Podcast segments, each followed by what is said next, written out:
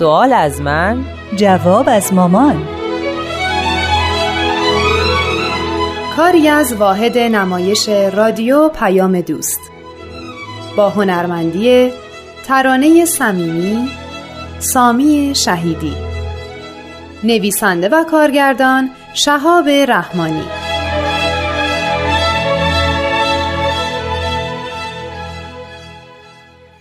مامان دیروز که راجع به مسئله ازدواج و رضایت حتمی والدین صحبت شد خیلی سعی کردم که حرفای شما رو قبول کنم. خب. ولی ته دلم هنوز قانع نشدم که چرا در آین بهایی موقع عقد باید رضایت پدر و مادر دو طرف حتما باشه. اگه نباشه عقد بسته نمیشه. خب. خب با خودم گفتم راجع به مسائل دیگه ازدواج صحبت کنیم. شاید خیالم راحت بشه. اتفاقا منم همینو می‌خواستم بهت بگم. باید اصل مسئله ازدواج رو بشکافیم. بعد شاید خودت اگه قانون گذار باشی دستور بدی که حتما رضایت والدین لازمه. خب بریم ببینیم ازدواج بهایی چیه و چطوریه. بریم از اول. خداوند برای بقای نسل انسان نیروی جاذبه بین زن و مرد گذاشته که اتفاقا این نیرو خیلی هم شدیده. البته این جاذبه بین حیوانات هم هست. ولی حیوانا بر اساس غریزه رفتار می‌کنن. حرکاتشون کاملا طبیعیه. از طبیعتشون هم منحرف نمیشن. اما انسان اراده و عقل و قدرت تصمیم گیری داره. اگه این اراده تحت نظم و انضباط منطقی قرار نگیره تبدیل به شهوت افسار گسیخته میشه. دیگه هم نمیشه کنترلش کرد. منظورتون از قانونه؟ نه منظورم قانون مدنی و حکومتی نیست. چون تأثیری در رفتار اخلاقی آدما نداره. منظور قوانین روحانی و اخلاقیه که می‌تونن آدمو کنترل بکنن. خب. بله می‌گفتم که اگه اراده انسان تحت کنترل در نیاد تبدیل میشه به شهوت غیر قابل کنترل که متاسفانه دنیای امروز به این مرحله رسیده. البته تنها در مورد ارتباط دو جنس نیست. در هر موردی که انسان خودشو کنترل نکنه گرفتار میشه. مثل شهوت خوردن شهوت ثروت و قدرت شهوت خودپرستی و امثال اینا.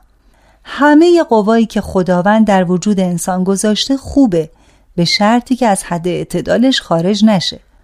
خب مثلا اعتدال در ارتباط زن و مرد چطوریه؟ آفرین سوال خیلی خوبیه. اعتدال در این مورد یعنی ازدواج. قانون ازدواج تعهداتی بین زن و شوهر ایجاد می‌کنه تا زندگی سالمی بسازن که بتونن فرزندای خوب و شریفی به جامعه بشری تقدیم کنن. عالم انسانی رو هم به سمت خوشبختی سوق بدن. اگه ازدواج یعنی اعتدال پس چرا این همه جدایی و خیانت و حضرت بهاءالله هدفشون اصلاح عالمه. الان در دنیا اگرچه که ازدواج رایجه ولی باید تربیت از کودکی به نوعی باشه که تأثیر مثبت تو زندگی زناشویی داشته باشه. در گذشته ازدواج خوب بود دوام داشت. ولی بحرانهای اخلاقی که تو نقاط مختلف دنیا ایجاد شده به همه جا سرایت کرده. حالا ظهور حضرت بهاءالله برای برطرف کردن این بحران است. سیستم تربیتی حضرت بهاءالله چیکار می‌خواد بکنه؟ افت و پاکدامنی سرلوحه تربیت دختر و پسر واسه ازدواجه. تکرار می‌کنم. دختر و پسر.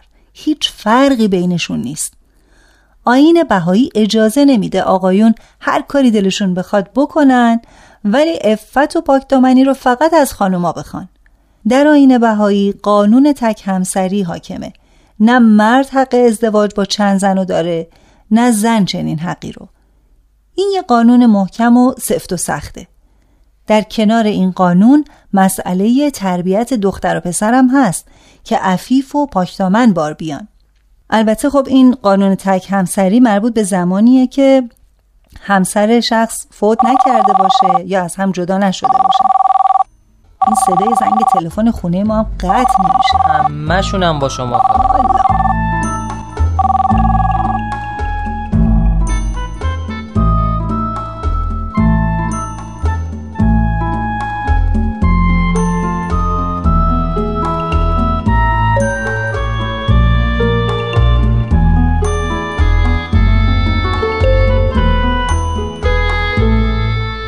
شما گفتین قانون تک همسری هست. درست قبول.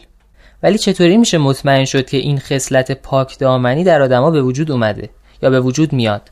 جامعه خیلی آلوده است همه جای دنیا. درسته کاملا حرفت درسته. نمیشه یک شبه دنیا رو عوض کرد.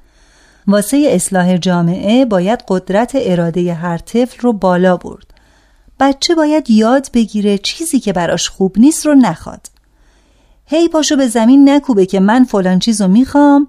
حالا یا براش خوبه یا نیست یا اصلا توانایی جیب خانواده اجازه میده که اون چیزی رو که می‌خواد براش بخرن.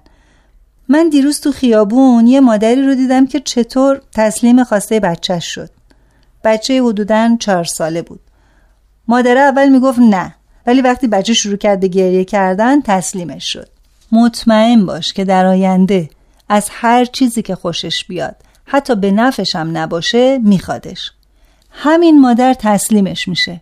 این مادر یا مادرایی مثل اون و حتی پدرایی مثل اون که این بچه بیگناه و اینطور ناز پرورده بار میارن نمی‌دونن تو زندگی مشترک هم دچار مشکلات زیادی میشه. وقتی پدر و مادر با روش صحیح بچهشون رو تربیت کنن مسلما مشکلات زندگی بچه خیلی کمتر میشه. حضرت عبدالبها میفرمایند بچه رو باید متحمل سختی کرد. ببین پسرم بچه ای که یاد بگیره جلوی خواسته هاشو تا حدی بگیره در آینده در مقابل خواسته هایی که درست نباشه ایستادگی می‌کنه. پس با این حساب بعد آدما رو از بچگی آماده کرد تا بتونن بچه هاشون رو خوب تربیت کنن. آره پس چی؟ الان تو خیلی از کشورها یه آموزش مختصر به پدر و مادرها میدن که چطوری بچهشون رو تر خوش کنن. تا از نظر جسمی سالم بار بیان. ولی این کافی نیست. باید تربیت کردن بچه رو هم بهشون یاد بدن که این کار یه روز و دو روز و چند ماه نیست. قبلا با هم صحبت کرده بودیم که تربیت سه نوعه. تربیت جسمانی، تربیت انسانی، تربیت روحانی. اگه خواسته باشیم فضیلت مثلا استقامت و پایداری رو به بچه ها یاد بدیم یا شجاعت و یا امانت یا صداقت باید آگاهانه رفتار کرد. همه این فضائل به هم مربوطن. که در بحث ازدواج افت و اسمت هم می‌تونه نقش موثری در استحکام بنای خانواده داشته باشه.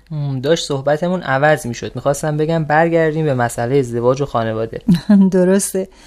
تو گفتی دنیا آلوده است. منم خوشحالم که تو این تشخیص رو میدی. باید بگم واسه اینکه تلاش برای مقابله با این آلودگی یا نتیجه بده باید به مسئله ارتباط یا محدودیت برای ارتباط بین زن و مرد منطقی برخورد کرد. مثلا؟ خب ساختار طبیعی و فیزیکی انسان ها طوریه که به طور طبیعی زن و مرد مجذوب هم میشن. کسی منکر این مسئله نمیشه. اما آدما این توانایی رو دارن که جلوی تمایلات خودشون رو بگیرن. یکی از این ساده ترین راه ها اطاعت از قوانین و مقرراتیه که ادیان وضع کردن یعنی ازدواج. تا بتونن از طریق قانونی و درست نیازهای خودشون رو برطرف کنن. یه مثال ساده بزنم. توی خانواده خواهر و برادر از اول بهشون گفته میشه که شما جز مهارم هستین. با هم نمی‌تونین مثلا ازدواج کنین. بنابراین هیچ احساس یا تمایل جنسی بین خواهر و برادر یا کلیه مهارم پیش نمیاد. پس تربیت، فرهنگ، معتقدات همه نقش اساسی می‌تونن داشته باشن تا سلامت جامعه رو حفظ کنن. البته منکر اینم نمیشم که مثلا خانواده اونقدر غرق فساد و اعتیاد و مشروبات الکلی شده باشن که حتی متاسفانه رفتارهای خیلی خیلی عجیب و غریب و غیر انسانی از حتی پدرها هم دیده شده. ولی اگه تربیت روحانی درستی در خانواده و جامعه حاکم باشه میشه آرامش و امنیت خاطر رو در خانواده ها دید. اوه چقدر تلفن.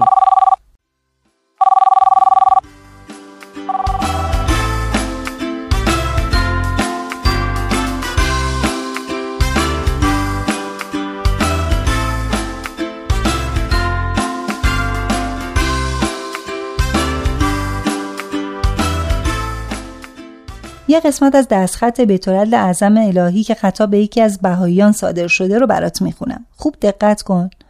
میفرمایند در ملاحظه اثر پیروی از احکام در زندگی باید به یاد داشت که هدف زندگی در این جهان مهیا نمودن روح برای جهان بعد است. دقت کردی؟ هدف ما باید این باشه که خودمون واسه زندگی در جهان بعد آماده کنیم. بعد میفرمایند شخص دقت کن شخص باید در این جهان یاد بگیرد که قرائز و کشش های حیوانی را کنترل کند. نه اینکه بنده آنها باشد. زندگی این جهان توالی امتحانات و پیروزی ها، کوتاهی ها و نیل به ترقی روحانی جدید است.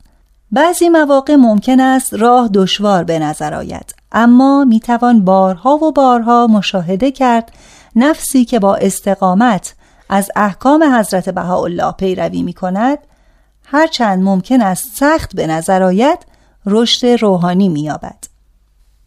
در آخرم اشاره میفرمایند که کسی که جویای شادی هست نمی‌تونه احکام رو عمل نکنه و به اون شادی برسه.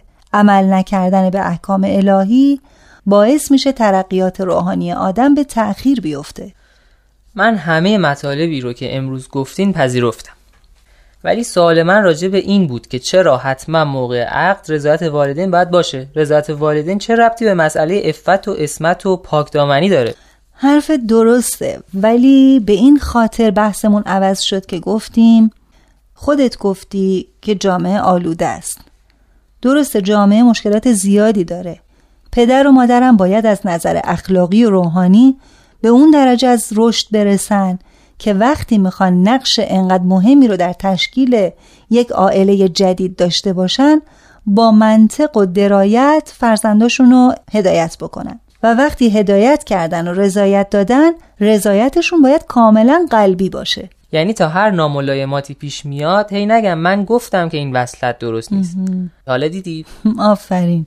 پدر و مادر اگه تشخیص میدن که اون دختر یا اون پسر چندان مناسب نیست و صحبتاشون هم کردن در نهایت می‌تونن بگن خب حالا که اینقدر اصرار داری برای اینکه خوشبخت باشین فلان توانایی یا توانایی رو باید در خودتون تقویت کنین. این نظر خودتونه یا؟ آره نظر خودمه. من اگه نتونم تو رو قانع کنم تلاش می‌کنم راههایی رو که باعث سعادت و خوشبختیت میشه جلوی پات بذارم. همین رضایت گرفتن از والدین یک احترام به اوناست و ضمنا کسب تجربه از اونا. گرچه هنوز صد درصد قانع نشدم ولی فکر می‌کنم دیگه در این باره صحبت کافیه. یه چند روز باید دربارش فکر کنم آره فکر کن.